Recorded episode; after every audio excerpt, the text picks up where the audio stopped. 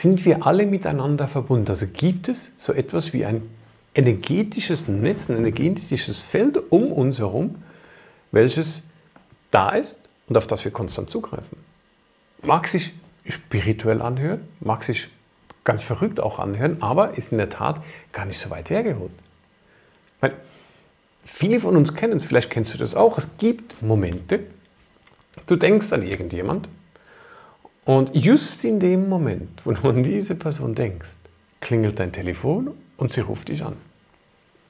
Oder du denkst an irgendeine Rechnung, die du noch bezahlen musst.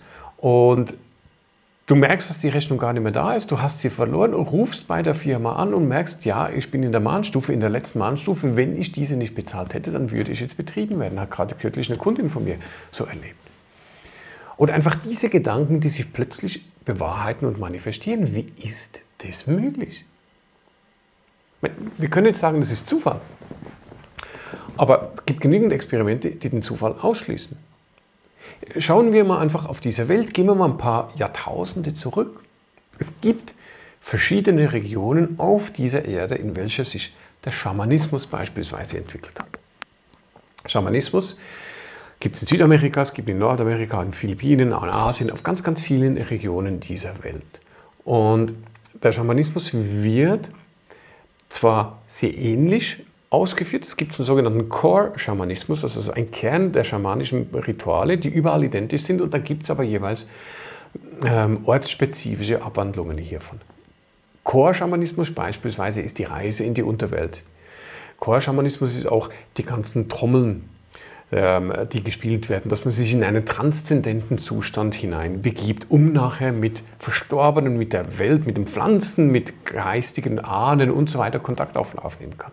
Aber jetzt ist ja die Frage, wie ist es möglich, dass sich auf der ganzen Welt in Kulturen, die noch nicht fähig waren, so zu reisen, wie wir das machen, die untereinander keinen Kontakt gehabt haben, dass sich dieselben Praktiken entwickeln, verteilt auf der ganzen Welt, ohne dass man sich hat darüber austauschen müssen. Wie ist es auch möglich, dass Erfindungen, wenn große Erfindungen kommen, ist es oftmals so, dass innerhalb von ganz kurzer Zeit dieselbe Erfindung mehrmals gemacht wird.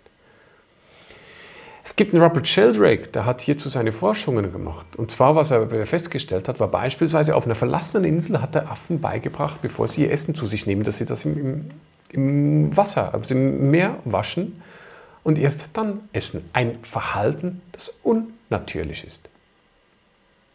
Kurz darauf, zwei, drei Monate später, hat man dasselbe Verhalten bei Affen rund um den Globus auf einer anderen Insel, die komplett isoliert war, ebenfalls entdeckt. Ein unnatürliches Verhalten, das es so noch nie gegeben hat. Also wie kann es sein, dass wenn eine Horde von Affen etwas anfängt zu verändern, dass plötzlich die andere mitmacht? Man hat das im Zweiten Weltkrieg auch äh, in England beobachtet. Bei den Singvögeln, die haben irgendwann angefangen und die wussten, wie sie die, die Kappen von Milchflaschen öffnen konnten. Das heißt, die konnten diese Kappen öffnen und konnten Milch trinken. Und das haben sie gelernt. So.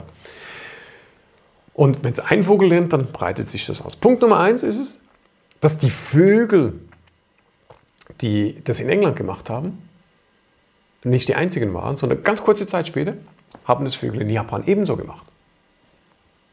Da gab es aber keinen Austausch. Es gibt keine Flugrouten zwischen diesen Vögeln, zwischen England und Japan. Und irgendwann kam der Weltkrieg und diese Mehlflaschen mit den Kappen wurden so nicht mehr hergestellt, weil einfach Materialmangel geherrscht hat. Über lange, lange Zeit Während dieses Krieges gab es das nicht.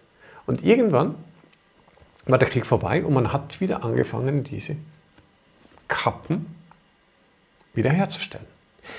Jetzt haben die Vögel ihre Lebenszeit erreicht. Das heißt, die sind schon zwei oder drei Generationen oder mehrere Generationen vorher hatten sie dieses Verhalten und jetzt heute nicht mehr. Jetzt in dem Moment, als man diese, diese Kappen wieder eingeführt hat, in dem Moment haben die Vögel direkt wieder angefangen, diese Milchtrappen zu öffnen. Ein unnatürliches Verhalten, das es so noch nicht gegeben hat vorher. Aber wie ist denn das möglich?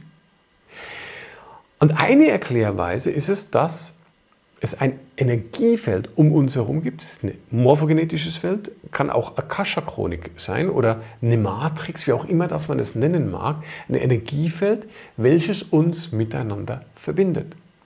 Das können wir heute noch nicht greifen, wir können es noch nicht beweisen, aber es gibt viele Indikatoren, dass dieses Energiefeld in der Tat wahr ist. Berechnungen aus der Physik legen uns das nahe.